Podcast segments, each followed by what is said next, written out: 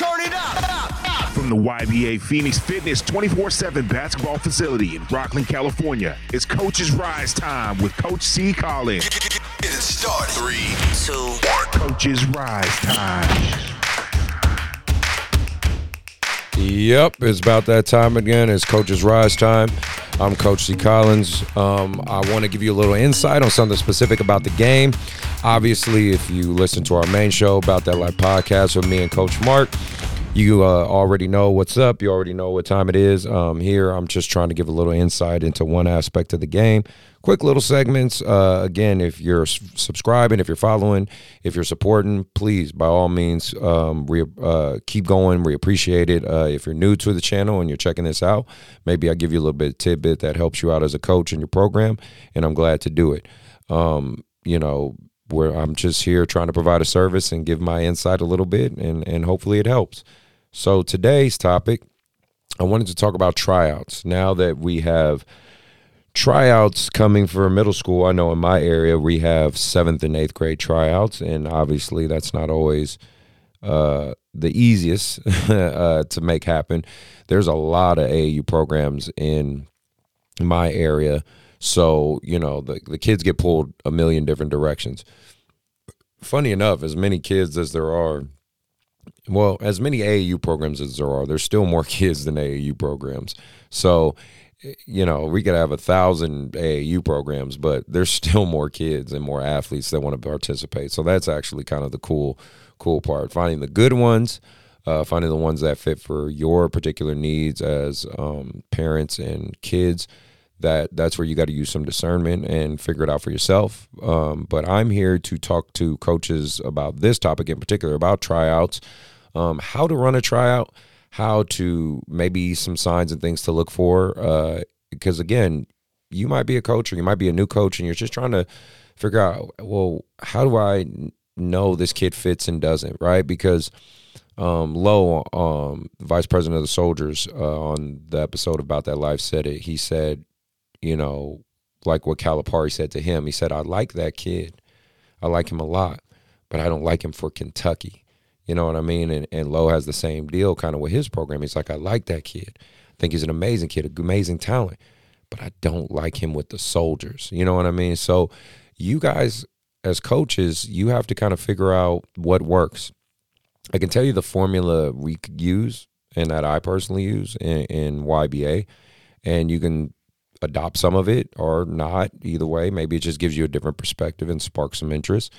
Uh, we do warm ups as usual. Uh, I would also say you might want to implement a little bit of a combine style.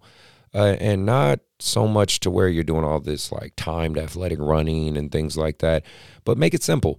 Say, um, okay, I want each kid to shoot, you know, 10 free throws, maybe, maybe 15. You say, okay, if they can only make one to three free throws out of 15, uh, you say, okay, mm, you you you're probably a you know you go A B C D E right? You know um you you go there you go one two three four five what whatever one kid what, whatever works for your grading system. Um you say okay if he can make three free throws then you say okay I want ten left-handed layups ten right-hand layups uh and 30 seconds of stationary dribbling you monitor how many times in the dribble they fumble the ball if they can only make two out of 10 left-hand layups and five out of five to uh, five out of ten le- uh, right hand layups. You know, clearly, obviously, assuming the kid's right handed. Um, now you got but basically like a three, a two, a five. You know, and and, and you average out that number right out of those. Uh, how many shots is that? Uh, Twenty five shots or thirty five? Excuse me, thirty five shots. And you say, okay, their shooting level is below average, average, whatnot. And then you do the dribbling stationary 30 seconds. Okay, they fumbled it six times, seven times stationary dribbling. Well, that shows, you know, there may be a below average dribbling. You average all that out, then you place them on the court you see accordingly. So if, for instance, we have three courts accessible to us, you have 20 kids on one court, that's kind of like your, you know, your DC level or like, you know, what we call rec developmental level. And then you have your intermediate court, right? Which is, you know, like, you know, B, C. Um, and maybe some B pluses, some C pluses, maybe a D plus kid. You know, you kind of distinguish from there, and then you have your A court. You have your twenty top kids who you you know you're hopefully familiar with, know the game. Um, you can see them play, and you go from there. Also, my advice to you programs: have multiple coaches. Um, it's it's very tough if you're doing it yourself. Um, even if you have, you know, 15 kids at your tryout, um, you really want to pick the kids that fit you, what you need. Uh, so make sure you have different set of eyes, not just your own. Obviously, the decision coaches ultimately come up to you, but make sure you um, you know, kind of look and see who works with what.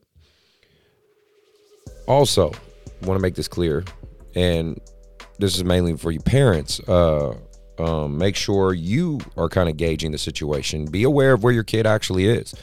If your kid is on a lower level, maybe it's time to hey sign them up for some training. Uh, maybe do some extra rec programs.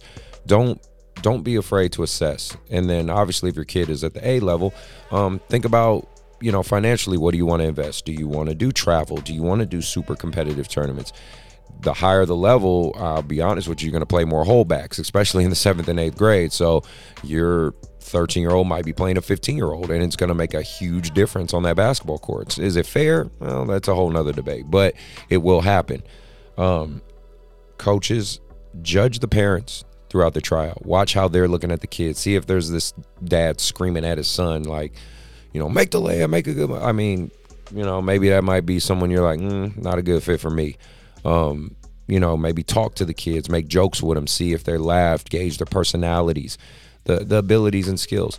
Find out traits that work for what you're looking for for your team coaches. Don't just pick the kids that can score. Don't just look at like, oh, these 10 kids score a lot of points, so therefore they're going to be perfect together. No, you got to see personalities, skill sets. Do they complement each other? right? Does this kid score on the attack and this kid scores from the three point? Is this kid a, a, hustle kid and works hard for everything and does dirty work? And this kid plays phenomenal defense, but only has like, you know, one trick pony, like a corner three shot. Distinguish what your kid's strengths are and what they can do. And I think that'll help in your process. I think that can help you figure out kind of what works, what doesn't. You know, eh, the trial process is tricky, no doubt about that. You're you really got to have a feel and you're gauging it and you're, and you're trying to, you know, make you're trying to make something out of nothing, right?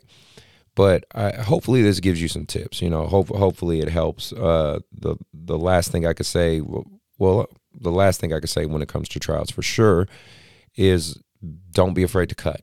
You know, I know it's tough. It, it's never fun. You never want to break a kid's heart, and of course, you never. Well, you know, once you cut a kid, you're obviously going to hear from some parents, especially a mom that's going to come up and go, How dare you? Dare you? You know what I mean? They're just going to say, you know, you're an asshole or whatever like that. And you just, you just take it and you say, hey, man, I, I, I hear you. I appreciate it.